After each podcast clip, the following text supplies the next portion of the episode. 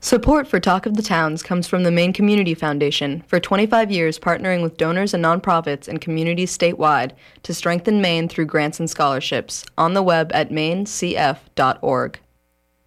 It's 10 o'clock, and you are tuned to WERU FM 89.9 Blue Hill, 102.9 Bangor, and streaming online at weru.org. Talk of the Towns with host Ron Beard is up next.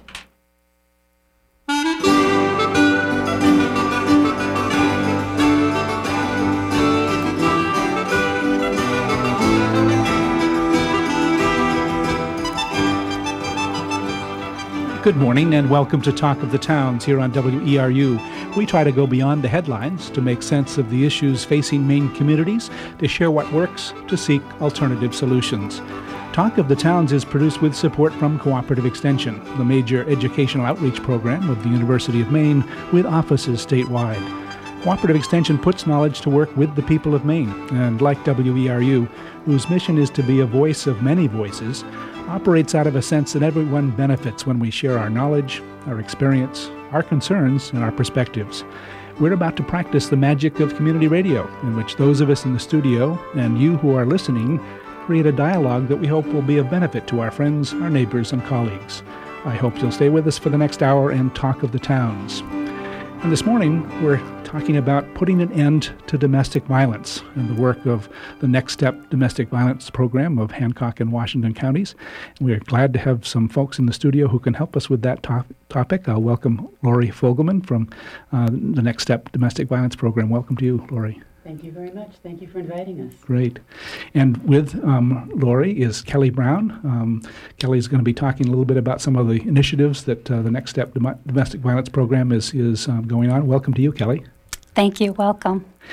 And Rick Doyle. Rick is uh, working um, with the program as a um, somebody concerned with legal assistance. Welcome to you, Rick. That's great. Thank you. Nice to be here. Rick, let's start with you and just work our way back Sure. um, around. Um, tell us a little bit about um, how you got involved in, in this kind of work.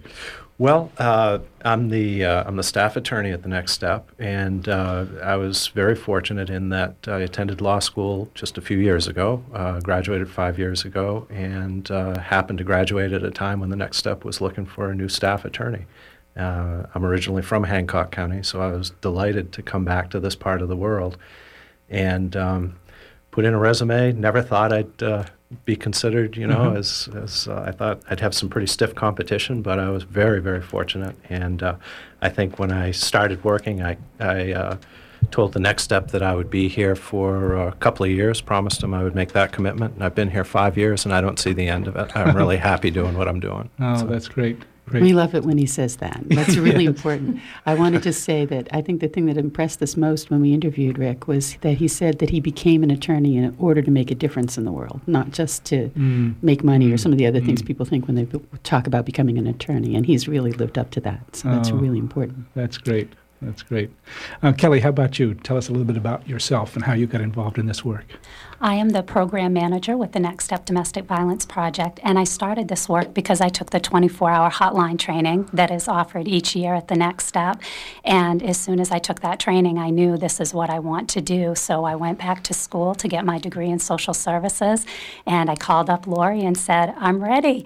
And luckily, there was a job in community education available, and I've been there three years. Wonderful, wonderful. We'll ask you more about that volunteer program because I've I've talked with folks who've taken that program, and it is a life changing experience to Yes, to be is. involved as a volunteer. Yes, it is. It's So- a wonderful opportunity. Great. And Lori, tell us a little bit about your background and how you came to, to work with the Next Step Domestic Violence uh, Project. Well, I've been involved in the general movement for a very long time. In fact, it was about 1978, 1979 that I first became involved in the board, what became the board of the shelter in Rockland County, New York. We uh, we actually formed a group, and when we realized there was this huge need, and I helped paint the walls of the first shelter and whatever all else down there. So.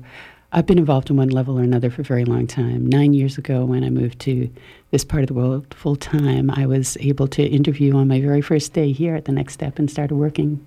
Mm, great. Help us um, listeners understand um, the, kind of the, the definition perhaps of, of, domestic violence and some of the dimensions of the um, of the issue. I, have said in the promotional um, tape that we made that um, it has a definition, but it has dimensions, and those dimensions are people. Absolutely, I think the biggest thing that people really need to understand is that domestic violence isn't accidental. It's not just a single action that happens once in a while. It's planned, purposive behavior. It's a whole series of actions that are designed to accomplish a goal.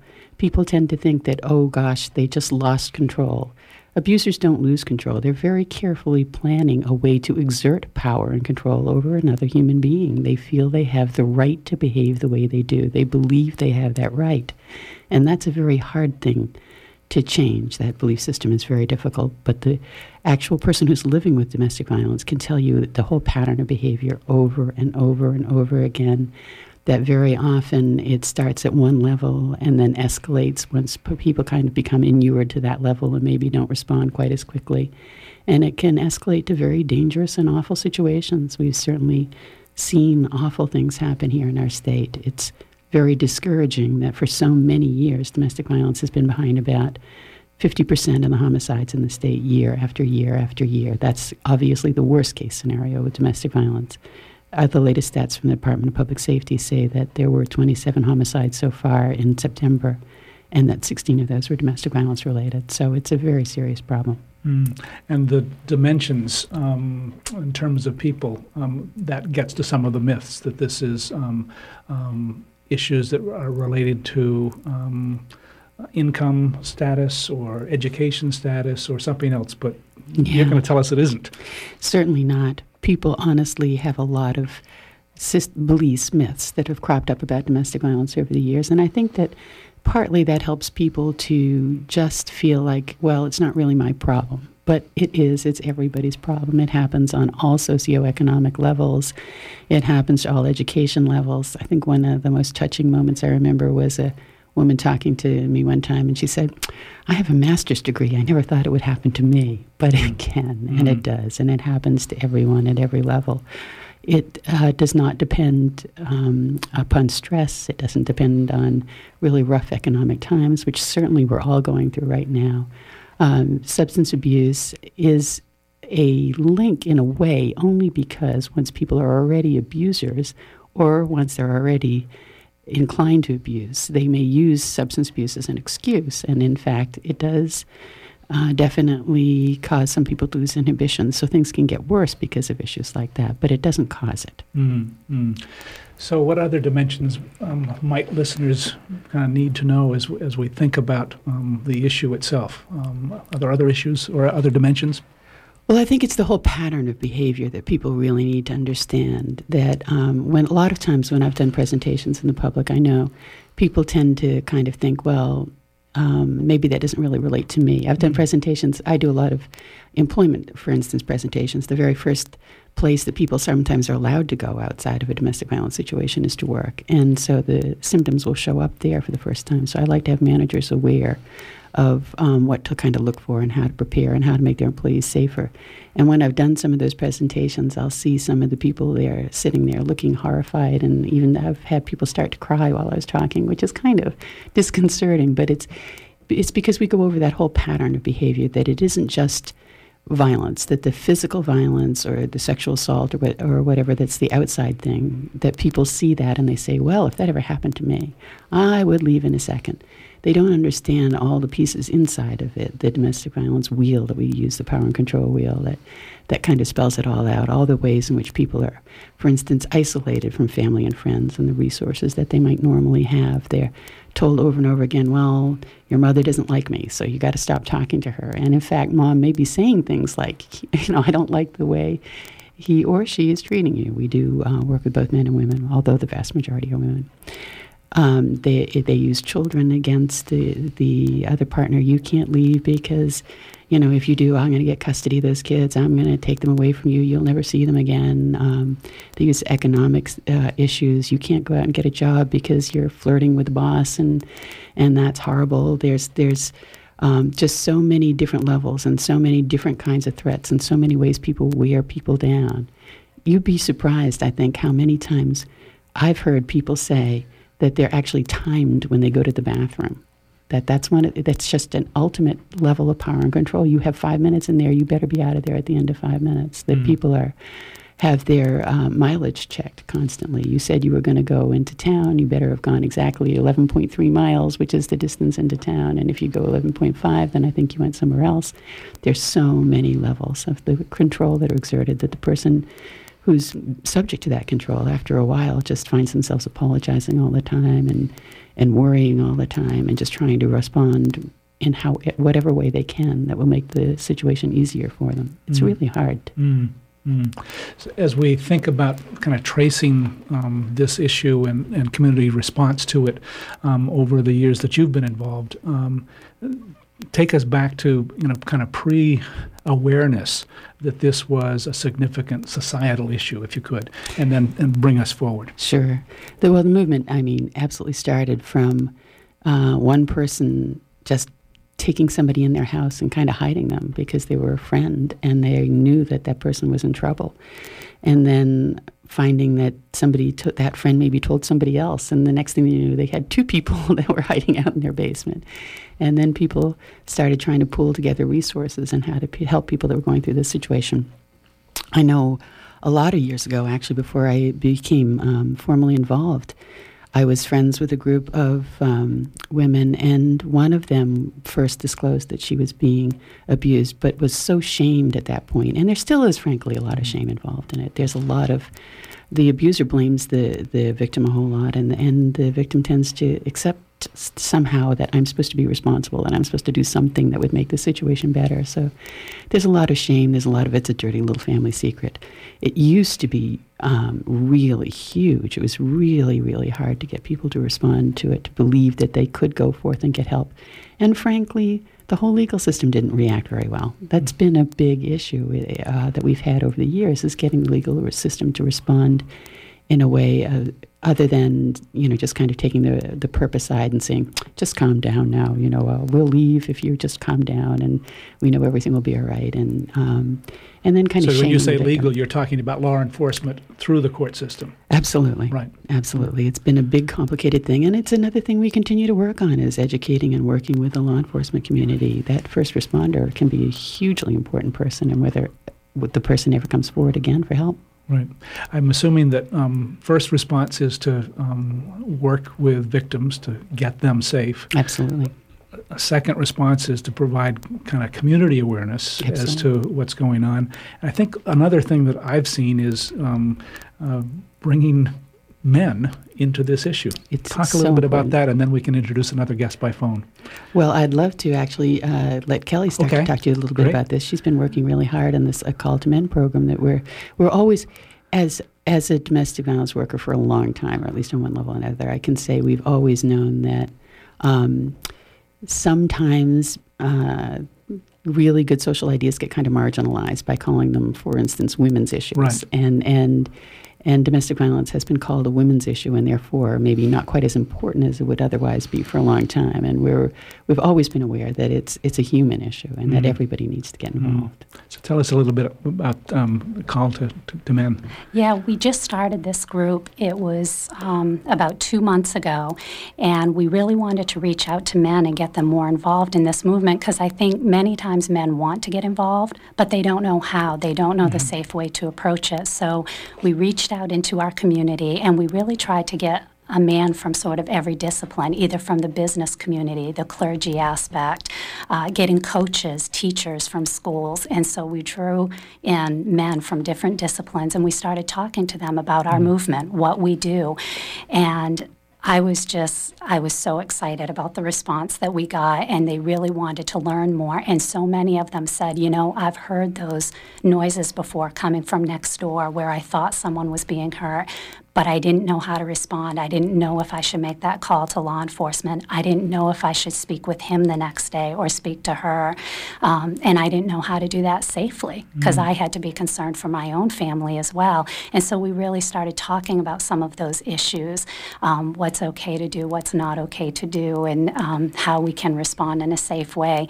And also, more importantly, it's about how can we get involved in the movement, not necessarily intervening in any way, but just showing we support you and mm-hmm. we care. Mm-hmm. And uh, to let survivors know that you're not alone in this. Right, and, and not all men um, have the same belief system, so you might find some support in, in other men. Absolutely, in that, in that absolutely. I think it's really validating for a woman to hear, even more so from a man, saying that behavior is not okay. Mm. Mm. Well, let's go by phone to talk with Rick Otto, who is um, participating in the Call to Men um, effort. Welcome to Talk of the Towns, Rick. Good morning. Tell us a little bit about yourself and, and what drew you to become involved in Call to Men. Well, I'm, I'm the case manager for the Hancock County Adult Drug Treatment Court, and obviously, uh, a lot of, uh, I wouldn't say a lot, but uh, some of our uh, clients uh, have had domestic violent relationships either prior to entering our program or we became aware of it while they were in our program addressing their addiction issues. Mm. And so you saw the issue um, up front. Um, what what um, particularly appealed to you in terms of a call to men? I, I, I like the idea of trying to make the community more aware of this uh, quite significant problem uh, probably more prevalent than people would want to acknowledge, and uh, to be part of an effort to try to educate the community and dispel some dispel some of the mythology that's involved between um, not only the vi- uh, why the victims do what they do, but also why the perpetrators do what they do. Mm. And and in your colleagues who have uh, joined with you in the Hancock County area, um, what kinds of stories have you heard? Uh, what's the what's um, what's your experience in, in working in this group? It's, it's relatively young, Kelly. Is that right? Yes. Yeah. Go ahead, uh, Rick. I've attended uh, two meetings, and uh, I think that the meetings have been very interesting and very educational, even for those of us that have dealt with this subject over a significant period of time. And and um, what what lessons have you kind of taken away from those two meetings, and what would you encourage um, um, other men in Hancock County to, to consider to, to perhaps be a part of this? Well, I, I think that one two things. If, maybe I should address some of the mythology. Okay. Uh, yes. Some people feel that the perpetrators just have anger management issues and they can't control themselves, and that can't be farther from the truth. In some circumstances if not all, uh, these men use anger as a means of manipulation. It's uh, one of their tools that they use to intimidate and control, to exercise power over the individual. Um, usually that individual is their girlfriend or their spouse. Someone who has anger management issues, uh, they can't control their anger no matter where they are. Hmm. And hmm. one of the things that I, I learned at a seminar uh, a counselor said that you know if I have two uh, gentlemen in my office waiting to see me, I can tell you in 30 seconds which one is the individual that's there for stress anger management and the other one that's there for domestic violence. The anger management guy will look at his watch and be really upset because I was two or three minutes late and will clearly indicate to me that he's very unhappy and does not believe he should be there. The domestic violent individual will come up to her or him and shake their hand and greet them and be very courteous and start manipulating from minute one to try to indicate to them that he's a very good individual, he's a kind individual, and all these things have been said about them is wrong. Wow. Wow. That's a, a really telling story. Um, why, why would you, uh, or how would you encourage other men to get involved? Well, I mean, I, I have uh, contacted a, a couple of individuals that are very involved in other public issues, and I've asked them if they would like to join the group. And so far, um, one of them has said they would, and the others haven't responded. Um, and hopefully, they'll be attending the group uh, in the near future. So they can um, kind of find out before they just jump in. They can kind of come to a meeting and, and see if that's for them. Yes, it, it, there's no real formal process. You don't get screened or anything. It, they, they just want someone there that's willing to make an effort and to listen and try to learn and then be part of uh, the solution. Great. Stay on the line with us, and we'll see if Kelly can um, kind of add to that story. What else are you trying to, to accomplish through um, Call to Men? What we're trying to accomplish is community education. Um, some of the ideas that this group has come up with already is they would like to create a video mm. um, that would help that would have to do with our community. It would actually be people who have been affected by domestic violence in Hancock County that could share their stories because I think sometimes that really brings it home when it's someone you know or it's your neighbor saying, This is what happened to me. Mm. So we've been talking about creating this movie and talking about what is domestic violence and is it happening here and how prevalent is it. The other thing that we want to do is to get into the schools. And I think there's a different um, message that comes across if it's me speaking to a young individual, especially a young boy, saying this behavior is not okay, than coming from a man. Mm. And so mm. we really want to have other educators from a call to men coming with us to the schools mm. to talk to these young boys and saying this is what's not okay. It's also really about stereotyping how we perceive a woman is supposed to act one way and a man is supposed to act another way, and what happens to us when we jump out of that role. Mm. For example, if a man was to do something that maybe you primarily see women do. Um, for example, maybe they're into dance or mm-hmm, something mm-hmm. like that. Then what kind of names might they be called? You know, mm-hmm. if they're not tough or strong or put together, or if a man cries. What are mm-hmm. what are they called? Especially when you're talking about young children in mm-hmm. schools you know you hear some horrible names and what what kind of names are put to a woman who maybe is more aggressive. Mm-hmm, mm-hmm. You know, so it's so really we, touching on stereotypes as well. Right, and, and men and women are both put in boxes. Absolutely. And, unless there is someone who says you don't have to live in that box, mm-hmm. and especially if that's a, as you say, a man talking to a boy, um, that's going to make a real difference. Mm-hmm. I believe so. Great. One of, one of the really moving ads I think that uh, we've seen on TV that wasn't created by our agency by any means, but it's a good domestic violence kind of message thing. Is an ad that people may have seen on TV where a father and a son are sitting in a restaurant and they hear an, another couple behind them and they hear the the male partner becoming increasingly verbally abusive and threatening to the female to the to point of where it's really everybody's kind of flinching and and and ducking. And when I see that ad, I think there are so many ways that I would like to see the community respond to that, that I would like to see that, that father respond to that. And I think that most of the time people think, well, we're asking him to like jump up and physically intervene and maybe get hurt, mm-hmm. and that would be mm-hmm. dangerous. And um, I'm not suggesting that that's necessarily even the best thing to do, and, and in a lot of circumstances it's not. But mm-hmm.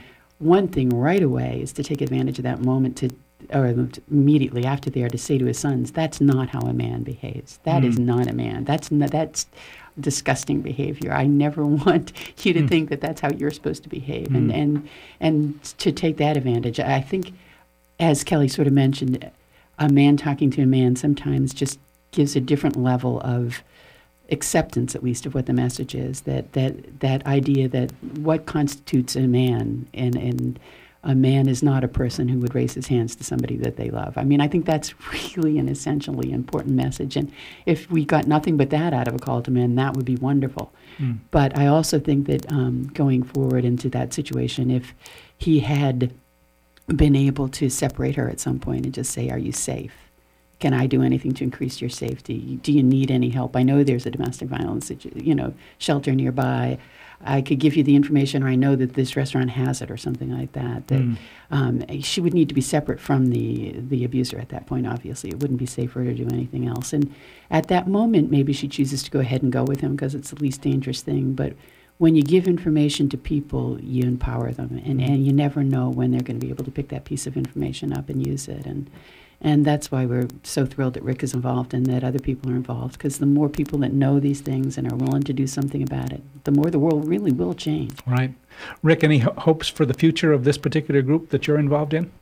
Yeah, I hope that uh, when we get rolling and we know how we're going to approach this and do other things like we're doing now on this radio show, that uh, there will be a, a community awareness and maybe other things will happen and maybe people will uh, begin to realize that uh, something that was going on next door is, is not normal, that there is something wrong there, and to they'll be able because they've been listening to um, what our group has been doing. They'll know how to approach it in an appropriate way to get uh, that woman some help. Great. Well, thanks so much for being with us uh, by phone this morning. No problem. Great. Uh, that was Rick Otto, who is uh, part of a group in the Ellsworth area um, called Call to Men. Uh, Kelly, when does that group meet, and, and how would people learn more about that? We meet on Tuesdays each month. That Tuesday varies because we really look at the group and say what Tuesday is going to work for you. So the best way for someone to get involved is to give us a call at the next step, ask to speak with Kelly Brown, and I can set you up. We'd love to have you. Great. Well, I'll remind listeners that they're tuned to Talk of the Towns this morning. We're speaking about putting an end to domestic violence and the work of the Next Step Domestic Violence Program of Hancock and Washington counties. Um, you can participate as well. Um, give us a call if you'd like at 1 866 625 9378. That number again, 1 866 625 9378. We welcome your, your um, experience. We'd welcome your questions um, this morning on Talk of the Towns. In the studio with us, we have Lori Fogelman, who is Executive Director of The Next Step, Kelly Brown, who is a Program um, Manager. Is that how you say it? And Rick Doyle, who um, works with Legal Assistance. So I'm glad to have all of them with us. You can participate, um, as I said, by phone, 1 625 9378. Kelly, what are some of the other things that you're working on um, as, we, as we look forward? Um, something called Ties That Bind? Yes, because October is Domestic Violence Awareness Month, and so we really started thinking, how can we get more people involved? And I believe many, many people within the community they want to be involved, they want to show survivors that they support them, but they're just not sure how. So Ties That Bind is a fun and creative way for businesses to get involved, and all that we ask is on October 30th to sort of end Domestic Violence Awareness Month, we all wear purple in unison to show survivors that we are there to support them. That's great. Yeah. And how's that going? What, what's been the response? It's great. We have 30 businesses already involved. It's really big in Ellsworth because last year we really focused in the Ellsworth area and we want to branch that out. We would love to have more participation in the MDI Bucksport area. So, any business who wants to get involved, there's still time. Give us a call and we can get you the purple attire. And we also deliver all that stuff. There's really nothing for the businesses to do. You know, we'll we'll bring it to you. You just have to let us know that you want to be involved. So what would go? You know, that would be like a, sign or brochures, or um, what would what would the business actually get as a result of their participation to help them? Well, we would ask them to purchase either a purple T-shirt, a tie, or a scarf or a hat, and they just wear that that day. Great, great. And what else? You've got some purple lights coming up somewhere. Yes, the purple lights went out. That is actually a statewide initiative through the Maine Coalition to End Domestic Violence. And we thought it would be really nice for every project within the state to put up purple lights, at least on one tree in the area. And we have ours in Ellsworth at the park near um, Main Street and High Street, right at the corner there. And we put up some purple lights starting on October 1st. And we will take them down on the last day in October just to show victims and survivors that they're not alone. Great. And and how did purple become the color? What, what what's the origins of that? Any ideas? Not really sure, but it's been the color for a long somebody time. else has chosen honestly. red, and somebody else has chosen white. So purple is part the of color. that. Yeah. I, I, I absolutely agree that a big part of it is to let victims know that they're not alone. Mm. It really is so important because one of the things that an abuser does is try so hard to convince them that nobody else cares. Mm-hmm. Nobody else even knows what's going on. Nobody would care if they did know it. It's not anybody's business but our own, that kind of thing. So that the idea that the community cares is really, really important. But I also believe there's a larger message that it kind of gives to all of us, whether or not we're particularly involved with a domestic violence situation or know anybody that is. I think that we we're trying very hard to get the same sort of publicity, support, whatever all else that Mothers Against Drunk Driving did. I mean, it really started out a very similar sort of pattern in that society kind of turned its back on drunk drivers. We certainly knew lots of people that weren't arrested that would just be pulled over and say, oh, you know, go sober up, have a cup of coffee or something. You know, I mean, there was a pattern of you know, when we had people at our house just turning our backs, if even though we knew they were had had a little bit too much to drink, we think, well, you know, that's kind of the way people are. Um, I really credit Mothers Against Drunk, Drunk Driving and really turning that around. And I'm not saying that there isn't still some societal acceptance, but it's changed dramatically over, in a really short period of time. And what we're really trying to do is e- create that same sort of social change where people just get that, um, like drunk driving, domestic violence is not acceptable. It's dangerous to anyone and everyone. It's dangerous to the health of our communities. And in order to really change that around, we've all got to be willing to step forward and, and say, we don't believe in this. We don't believe in this behavior. Mm. Mm. Again, I'll remind listeners they can participate as we talk about putting an end to domestic violence in this month that uh, honors and, and uh, calls attention to the issue of domestic violence. And you can participate as well by calling 1 866 625 9378 or 469 0500 here locally. Um, Rick, can we bring you into the conversation and talk about your work both with uh, the Next Step Domestic Violence um, Project um, and your work on the uh, statewide commission, Maine Commission for Domestic and Sexual Abuse. Sure.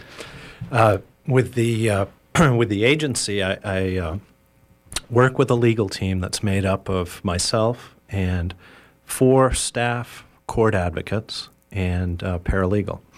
And some of those are half-time positions. So you know we have a person who's part-time paralegal and part-time uh, staff court advocate, and we also have some volunteer court advocates. And with that legal team, uh, I represent people, victims and survivors of domestic violence in Ellsworth, in the district court in Calais, and the district court in Machias.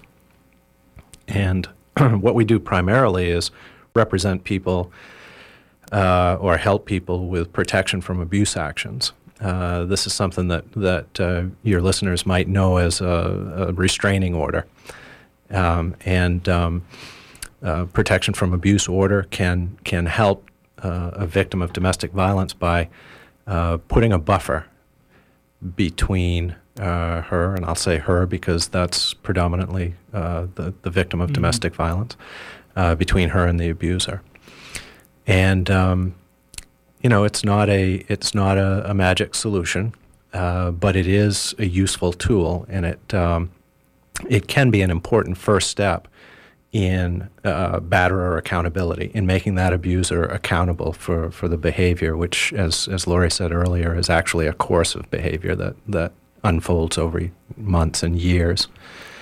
Uh, so that's we, we spend a lot of our time uh, helping people with protection from abuse actions, and so they, they might come to Next Step or any shelter in the state, um, um, really, and um, their situation becomes known, and then if um, it's possible to use legal assistance to address that issue, you've got a team of folks who can help with that. That's right, mm. absolutely, mm. yeah. We do have a call. Let's take that call. Go ahead, uh, give us your name if you'd like to, and where you're calling from, and then go ahead with your question or comment. Hi, my name is Edie Howland, and I have a, a, practice in classical homeopathy in Blue Hill. And the reason I'm calling is that I want people to know, with Domestic Violence Awareness Month, that homeopathy can provide a lot of support, uh, both in an immediate, acute situation, if someone has been raped or beaten, and it can also really help a person strengthen emotionally. And not everyone knows that, so I just wanted to add that to help educate our our uh, community. So you're saying that that um, if people um, have been raped or have been in violent situations, um, there are a variety of, of ways to address the physical body as well as the mental health, and homeopathy plays a role in that. Yes, exactly. Thank you. Okay, thanks for your call this morning. We welcome calls um, 1 866 625 9378 or 469 0500. I suppose that, um, again, we'll come back to the, some of the legal work, but when um, victims um, come to you, tell us a little bit about that process. Um, Lori? When I did a presentation one time, I actually did wrote up a series of cards that kind of gave the pattern of what happens very often when, when a person person first reaches out to us. And I, I think the people that heard it were kind of surprised. But I would say very often that first contact that we have, the person spends half their time apologizing for bothering us in the first place. It's kind of like, oh, I don't know, maybe my situation isn't so bad, maybe I created this, maybe I did. You know, they, they, they've been hearing that kind of squashing of their spirit for so long that they really feel that they have to keep apologizing for even bothering us in the first place. So, and they tend to minimize what actually happened in that first instance, even if they've had police involvement. They tend to say, "Oh, well, you know, I felt really bad that he got arrested, or I felt bad that I caused this, or or whatever. Or I felt, you know, I'm having second thoughts." And there's there's and not that much has really happened, and it takes a process for them to to keep calling, to keep coming, to keep working with them. Very often, for them to be able to even work through that first that apology, and then that really kind of looking at it and almost being able to accept for themselves what's happened and then to be able to talk about it. I think when people are living with a really dangerous abuser, they learn how to almost not really believe themselves everything that's going on. It's it's a it's a safety mechanism, strangely enough, but it is how they kind of get through the day and how they manage to to survive often by not being as confrontive or whatever all else as they might otherwise be. So they need to keep talking about it, and sometimes they need to even think about it. We, we one of the things that all of us do is to try to help people think about getting safe. That's the biggest mm. single issue that we have. Mm. First and foremost, that's safety. And one of the things that we do is talk about, uh, try to get them to talk about what's actually gone on, and and it's a process for them to be able to to come up and, and admit what's gone on to themselves, to us, to whatever, and then talk about how they could, what they could do to be safer in that situation. Mm. That's the usual call, and then I can tell you that there's no such thing as a wrong call. If somebody calls up and they're irate to begin with because of what happened, that's okay. And if somebody uh, walks in the door and has a completely different story, I don't want to ever say that there's only one thing that's right because mm-hmm. that's mm-hmm. that's a message too that we get out inadvertently sometimes. So the the um, the person who calls um, often is dealing with their own belief system that's been polluted, if, if you could say, by the abuser's belief system. And it's really hard to, to change the beliefs that have been, they've taken in. Um, they might not have grown up with that belief, but they've taken it in because of the relationship that's gone on over a period of years. It, one of the things that people say, well, that would never happen to me again. I, I would really question if you really think about that. If you're just sitting in a room of other people and, and all the other people in the room swear that somebody just walked in the door and left you know even if even if you didn't see that happen and you're you you know you start out saying no that didn't happen. If everybody else tells you over and over again yes it did. They were here. They were you know what's wrong with you? And, and they say it forcefully enough and with enough exertion and and they're often the only voice maybe that you hear after a while you'll start to question yourself. You really will. It's a mm it's a human reaction to things. I,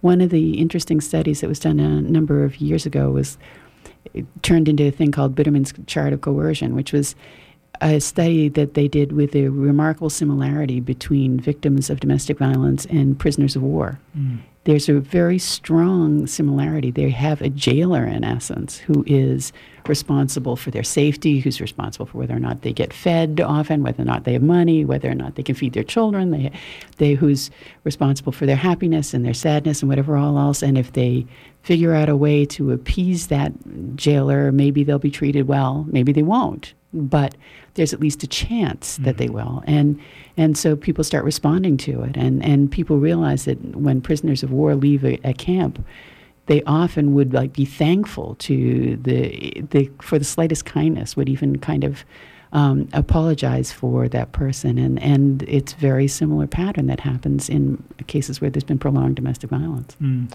So again, a willingness to, to make the first call, um, to begin to examine their own situation. But your point is make sure that um, we can provide some safety. Absolutely. So there's a shelter aspect to Next Step and many others throughout the state. Tell, tell what you want to about that, uh, about the shelter process. Well, we do. We are able to people uh, to put people into a shelter. We have a physical shelter. That's the kind of thing I think when people have an image of what a domestic violence shelter is, it is in fact a building, and it's a, uh, there's a lot of bedrooms, and people can go there, and and hopefully the location is secret. Although in small towns, it's not always easy to mm-hmm. keep things secret for terribly long. Um, that's a good, safe place to be, and we have a lot of. Um, alarm systems around there, and the police are very well aware, and um, that area physically is as safe as it can be. What unfortunately is true is that that doesn't necessarily work out for everybody. Um, first, somehow those locations do become known at some point. So if somebody's in an extremely dangerous situation, that may not be the best choice. We can and have um, a network of safe homes that are basically people who just live in the community that are willing to come forward and say, kind of the way the movement mm, first started. Yes. Um, somebody can hide out in my basement, as it were, but somebody can stay in my house for a day or two while they're getting their plans together, while they get the protection order, while they do the other things they need to do to be safer. Um, and that's somebody that I won't know at all, and that will have no, the abuser would have no reason to think, you know, we live in Sedgwick and, and this house is in. Uh, Machias or whatever. Mm-hmm. And, and so there's no reason for the person to go there. And that's an extremely safe situation for at least a couple days. Um, and then in our worst case scenarios, we can actually help people um, transport. One time, a number of years ago, but we actually had uh, we're working with a woman, and the the guy was so dangerous, and the police knew he was so dangerous. What they actually did was help us range um, to have rides offered by police departments from one lo- end of their mm-hmm. location to the mm-hmm. next. And we mm-hmm. got her, her all the way out of the state with that, which was mm-hmm. pretty amazing that all those different police departments came together. In other situations, it's not that bad. People would rather go to a friend's house or a neighbor's house. People would rather stay in their own house with a protection order. There's a lots of different ways that people can be safe. And sometimes people want to stay for a while. They, for whatever combination of reasons, the kids don't want to leave school, the they don't want to leave their place of employment. There, there's uh, reasons why they need to stay there, and and then we do what we call safety planning with them to stay, and and it can be everything. We can have some really odd conversations sometimes when we're doing that safety planning. I think to somebody who's never done it, they wouldn't understand what we're doing, but we will talk about what window you could crawl out of in the worst case scenario, where you know where you could hide a set of keys if you needed to have to leave quickly. We can we'll we don't force anybody to do anything. I think sometimes people are afraid to call us because they think if I call next step, they're going to make me leave and they're going right. to stick me in a shelter and which be might be you know that this is this is a private nonprofit organization. This is not the state. It is not the state. Right. We do if we hear about child abuse, we do have okay. we are mandated right. reporters, and and if we believe that the person is in immediate danger of murder or uh, suicide, we have to do something. But other than that, it's right. completely confidential. Everything that we hear is confidential. And more than anything else, and I think people have a hard time kind of understanding that, we don't pressure anybody into doing anything. We don't tell them, we know better than you. We know you have to do this or, you know, you must do that or whatever all else. What we're all about is listening to them and hearing them because they may be confused a bit at first, but when it comes right down to it, they know what's best for them. Mm. They know what's safest for them. They know what they're able to handle and what they're able to do. And we absolutely respect that and we work with them around whatever they want to do to be as safe as possible. So it sounds like you're calling out the truth that's inside of them that they may have been may have been obscured by living with an abuser who has a, a belief system that it's okay to um, have that kind of manipulation. Absolutely, right. and they really need to have somebody that just believes them mm. and just listens to them and and believes that they are capable of figuring out for themselves what they need to do mm-hmm. and whatever all else. Locally at 469 0500 or toll free 1 866 625 9378. You're on Talk of the Towns, and we've got guests in the studio who are helping with us with the question of putting an end to domestic violence. Lori Fogelman, Kelly Brown, and Rick Doyle, all associated with the Next Step Domestic Violence Program of Hancock and Washington counties. Um, bringing Rick back into the conversation. So um, we had talked um, a little bit earlier about the uh, protection order. Um, are there other arrows in your quiver? What else sure. might yeah. be happening? Yeah, we uh, we also help people with uh, divorce actions, uh, parental unmarried parental rights and responsibilities actions, or post judgment motions like motions for contempt, motions to enforce, motions to modify, and that's kind of uh, uh, we do what we can. I'm essentially a sole practitioner, and we talk to a lot of people who need legal services, and we help as many of them as we as we possibly can. But of course, the need is is very great. Uh, and in, in some of those court actions, uh, the, the victim and survivor of abuse can start to work out some of the issues that have made things complicated and made it hard uh, for her to, to get away from this uh, the financial issues, the property issues, and probably most importantly of all, the parental rights issues. Mm. Um, because, as Lori said earlier, uh, it's not at all unusual for an abuser to use the children as uh, a weapon or a tool right. Uh, in order to exercise power and control over this victim you've seen some changes probably in your uh, practice in terms of the, the legal system, both law enforcement and the court system, um, providing kind of greater support. Um, talk a little th- bit about that uh, that trend that you're seeing, and, yeah. and, perhaps your own experience here in, in Hancock County. I, I think I have seen that, and and um, I've only been uh, a lawyer for five years. I've only been a domestic violence advocate for five years, so I have a very narrow mm-hmm. slice of history. Mm-hmm. But I think even in that five years, I can see progress, and I think we we have to measure progress by small steps. Although I really like what you're saying, Ron. Uh, this, this is a program about how to end domestic violence. Too mm-hmm. often, I think we say mm-hmm. we're dealing with domestic violence, but we really are trying to end domestic violence. Mm. And I think there have been really some significant changes since I started uh, as a domestic violence advocate. And one of those would be uh, the domestic violence uh, crimes that were created here in Maine in the, in the past year. Uh, we've always had uh, the crime of assault on the books in Maine, but uh, this past year the legislature just enacted a statute that provides for domestic violence assault. And what that does is it allows the prosecutor to, to bring in um, uh, prior convictions for domestic assault, either in this jurisdiction or in another, and it enables the court to use that history of a course of conduct over years when and to factor that in when it comes to, uh, time to sentence uh, the the person. So. Uh, that's a really significant change, I think. And when that was being debated in the legislature, was there was that controversial, or was that have have we reached a place where you know, people understood the, the need for this added um, uh, protection. I, I, think. Well, I think I think both, both of those things yeah, are true. Right. Yeah, I think uh, anything involved with domestic violence uh, brings with it a lot of controversy, and mm-hmm. I think that uh, also there's been a, a because of the efforts of the domestic violence movement over the years to create a coordinated community response and to and you know the efforts of people like Kelly and Lori uh, out in the community educating uh, everyone about uh, what what domestic violence really is. Because of all of those efforts, I think um, you know there was a sense that this was necessary and an improvement in the law, mm. and uh, and you know the law passed. Mm-hmm. You know? We'll come back to some of those uh, questions, but we do have a call. Go ahead with your question or comment, please. You're on Talk of the Towns. Hi. Um, yeah, I was just wondering if you could talk about where these men learn to be so cagey in terms of using these tactics that are so much like uh, prisoner of war stuff. You know, I know some of it must come from observing it as children, but I'm curious about other avenues where they've figured this out and what can be done. Mm. Okay, thank you. That's an interesting question. Thanks for your your call this morning. 1 625 9378 if you'd like to participate in Talk of the Towns. Lori, some response? Or Kelly, it starts with belief and then it becomes behavior.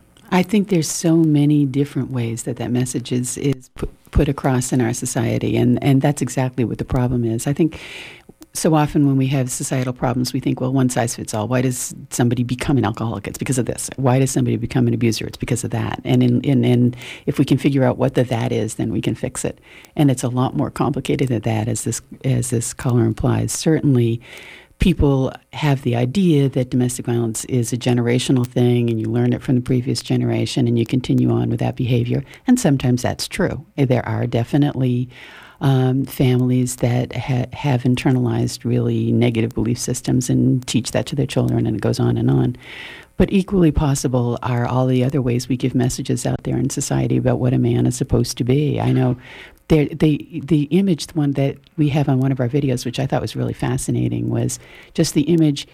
If we just look at what the difference is in terms of what we say is now the ideal size man versus the ideal size woman, I mean that by itself isn't domestic violence related. But if we think about the difference between say Marilyn Monroe, who had a round figure and a beautiful, to me, still body and and a, and whatever, and then now where we're the ideal female image has to be a size zero, that even a, the two or something is no longer good, the thinner, smaller. basically almost invisible female is what's the ideal now, and and then we look at the ideal male, and we go from uh, the Superman figure that was on TV when I was young, who was really a more or less normal sized guy, maybe a little bit bigger than um, than absolutely normal. And, and then, you knew that those muscles were all padding. it's true. it's true. And now we have this uh, image of of the ideal man as this huge, massive, right. whatever all else kind of thing, and and the images in songs and things. I mean, it still goes on. I know that's been going on for a very long time. And there's stuff that I, when again when I was young, was the there was a Beatles song. You better run for your life if you can, little girl. Hide your head in the sand, little girl. That's going to be the end. I mean, what what we used to actually like sing to that and mm. and say, oh, gee, that's great. Um, it's gotten maybe worse in some of the hip hop sort of stuff. It's certainly not any better. But even in the most kind of benign quote unquote messages, I, there was a Britney Spears song that was "Hit Me, Baby, One More Time." That was mm-hmm. that was a big hit just mm-hmm. a, a, little while ago, and yes, it was supposed to be you know not uh, physical hitting, and yet it was kind of ambivalent, and it sure. gave that message, and we still do give that message over and over again out there. But I can imagine also that um, the abuser learns through behavior what works for Absolutely. him or her, but Absolutely. mostly him, and they adapt very quickly to what works. They're Absolutely. getting something out of that behavior, and um, they will just try other behaviors, and when it works, they will continue to use that. So it isn't necessarily learned from someone else, but there's something um, flawed in the belief system and in the person that causes them to believe and act in the way they're doing. I think one of the things that we need to be honest about is that it makes them feel good. Mm that behavior when they see themselves as more powerful, more important somewhere in this big world where we're lost and lonely little people. Somewhere, damn it, you know, I'm in charge and I'm strong and I'm wonderful. That feeling for a lot of people is a really good feeling. So that, yes, they'll do anything that they need to do once they find that happens one time and then maybe the next time it's not so effective that's why the, when we get the ratcheting up thing mm-hmm. where they mm-hmm. keep on the behavior and, and that's probably worse. the topic for another show of uh, how we help people um, with, with that kind of flaw absolutely um, um, Rick, I know that um, in terms of you're on this uh, statewide commission for domestic violence and sexual abuse, and one of the things that they're doing is some domestic violence uh, forums. Talk yes. a little bit about that. Yeah, that's that's right, Ron. Uh, this was uh, these came about in response to some legislation that was introduced by Senator Sullivan uh, from I think from York County last year. Uh, and the Department of Public Safety got involved, and the Commission got involved with setting up forums, a series of forums around the state uh, where the public was invited to come and sit down with the com- uh, with the uh, Department of Public Safety, uh, qu- which quite often means actually the commissioner, Ann mm. Jordan. She's mm. actually been present for most of these forums, um, and with uh, different agencies and people who are involved with domestic violence issues in any given place. And so uh, we've been th- those forums have taken place from one end of the state to the other. They've gotten you know a variety of turnouts, really small crowds for some of them, pretty good sized crowds for others. Uh, some of them have been covered well by the media, some of them haven't. Uh, we had one in Washington County, I guess, a couple of months ago that I thought was very interesting, and I really uh, enjoyed having a chance to sit down and talk with everybody. And we've got one coming up in Hancock County, um, maybe the third week of October. Uh, I, I, think we're still trying to settle the date, but mm-hmm. around the 20th, 21st. Mm-hmm. What was um, interesting about the Washington County experience? What did you learn as a, a, member of the commission? I suppose that that's one of the reasons you're doing this. You're kind of getting some reality checks from the community. Yeah, I think. Uh, for me, as a, I, I sat in on this forum not as a member of the commission, oh, but okay. as the attorney from okay. the next step. But uh, I think what uh, I talked with Ann Jordan about this not too long ago, and I think what she's getting is a sense of how uh, how agencies really work together uh, to deal with domestic violence. And I think that uh, the Washington County Forum was a really good example of showing how agencies uh, talk to each other, how they understand each other, how they complement each, other, complement each other or don't. You know, mm. and it was also interesting because we had a good turnout of um, of people whose families have been affected by domestic violence in really dramatic ways, mm. and uh, it was very powerful for me to see somebody who had had a family member who had a, was a victim of domestic violence speak face to face to the commissioner and say, "This is what's been going on Mm. for me." Mhm. And I think it was a powerful thing for the commissioner too. I Mhm. think she really feels like she's learned something in going out. Great. Lori, how, how do you um, get s- support for your work? And, and I know that there was a legislative piece in that. Talk a little bit about your general um, uh, kind of budget and how you support that, and um, what monies you might get from, from public sources. We have a kind of smorgasbord budget. Uh, Most of the money, honestly, comes from a contract we have with this. With that money goes through the Department of Health and Human Services, and uh, about for us as as a one of the smaller projects, that's a very important part of what we do. We also do all sorts of fundraising. We all have all sorts of grants.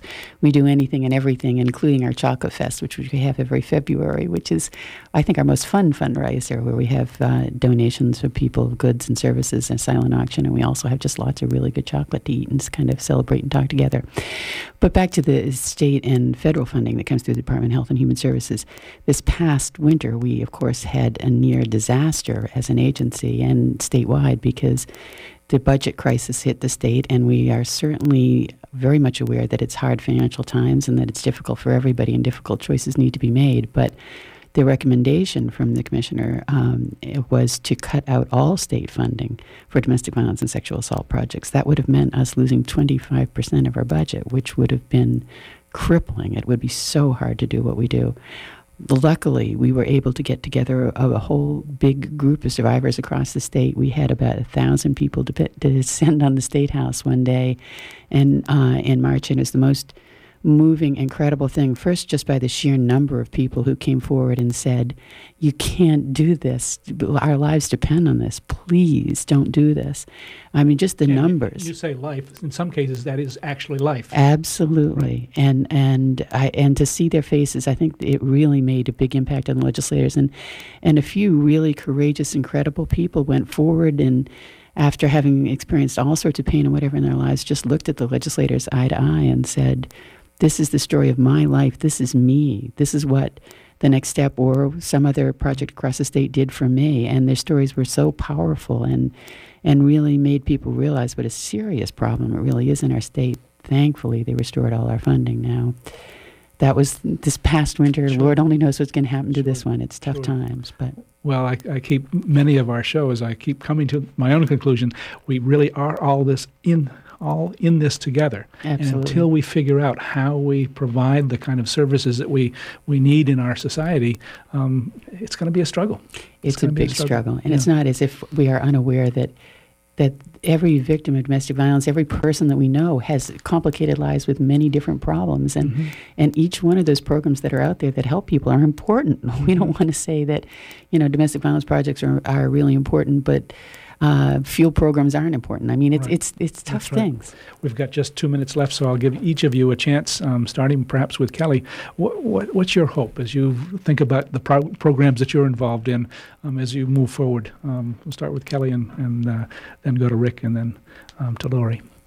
Well, I believe that what's really going to create change is community education, and that's why I love my job is going out and speaking to people and letting them know what domestic violence is and what they can do to help, and really getting into the schools and starting with our youth and talking about bullying. Hands are not for hitting, words mm. are not for hurting, things like that, and getting into the schools. So I would encourage all school systems to have us come in and speak with the youth because that's where we're going to see change. Great.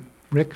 I think I would echo that. I, my greatest hope is that uh, uh, kids of my son's age, you know, middle school kids right now, boys especially, are starting to learn those critical thinking skills and and whatever else they need to to grow up and not be abusers. Great. And Lori, um, as well as giving your, your uh, um, hope, also list your phone number. Thank you very much. yes. I would have to say, honestly, my greatest hope long range is that we go out of business because we did, mm. they didn't need us anymore. Mm. I'd love to sell plants or something and do something completely different and a whole lot less stressful, frankly. 6670176 is our office number here in Ellsworth. 1 800 315 5579 is our hotline number, and we're always willing to talk to anybody. Great. And um, those numbers are for the Hancock and Washington County areas, but Exactly. every county in the state has some form of domestic violence support. And in Washington County, to reach us more directly, 255 34 255 3495 is our office number up there. Great. Thank you. Great. Well, thanks so much. We've come to that time when I want to remind you that this program was produced with support from Cooperative Extension and the Hancock County Extension Association. With offices in each county, Cooperative Extension is the major educational outreach program of the University of Maine. Our radio collaboration with WERU began in 1990 and continues with your support. Join us from 10 to 11 on the second and fourth Fridays of each month for Talk of the Towns. Our theme music is a medley from Coronach on a Balnain House Highland music recording. Thanks again to our guests from uh, Next Step Domestic Violence Program of Hancock and Washington Counties, Lori Fogelman, who's the executive director, Kelly Brown, who's the program uh, manager, and Rick Doyle with legal assistance. Uh, thanks to those of you called with your questions and experience. Thanks to our underwriters. Uh, thanks for, to Amy Brown for engineering our program. And stay tuned for On the Wing with Elaine. This is Ron Beard, your host for Talk of the Towns, wishing you a good morning.